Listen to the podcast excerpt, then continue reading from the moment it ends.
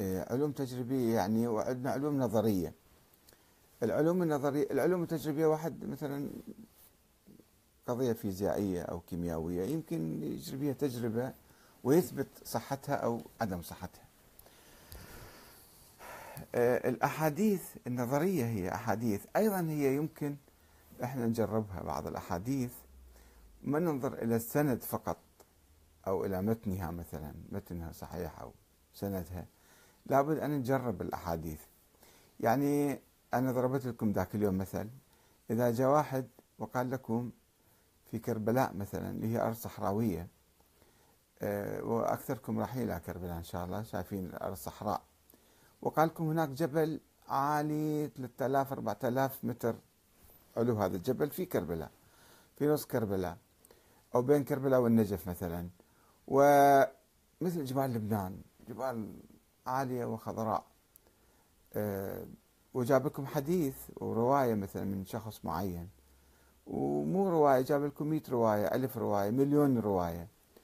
أنتوا رحتوا هناك وما شفتوا الجبل، فتصدقون من؟ تصدقون أنفسكم وأعينكم أم تصدقون تلك الأحاديث وتقولون لا والله هذا اللي خبرنا كان رجل ثقة يعني، وبالتالي حديثه صحيح، ما يصير حديثه مو صحيح. ففي بعض الأمور يعني التجربة التاريخية أثبتت خطأها.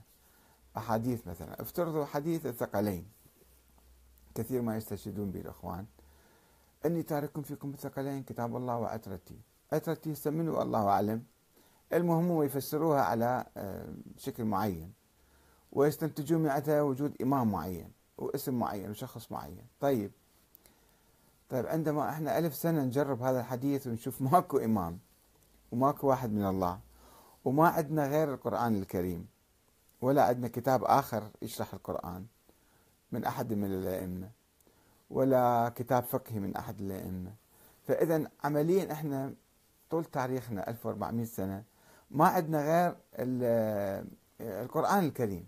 فإذا أجى واحد قال لك زين، ما هذا حديث مجمع عليه بين السنة والشيعة، متفق عليه، متواتر، مشهور. طيب وين هذا؟ أنت اسأل نفسك قبل ما تسألني ما هو رأيك بهذا الحديث، أو مثلا مدى صحة هذا الحديث.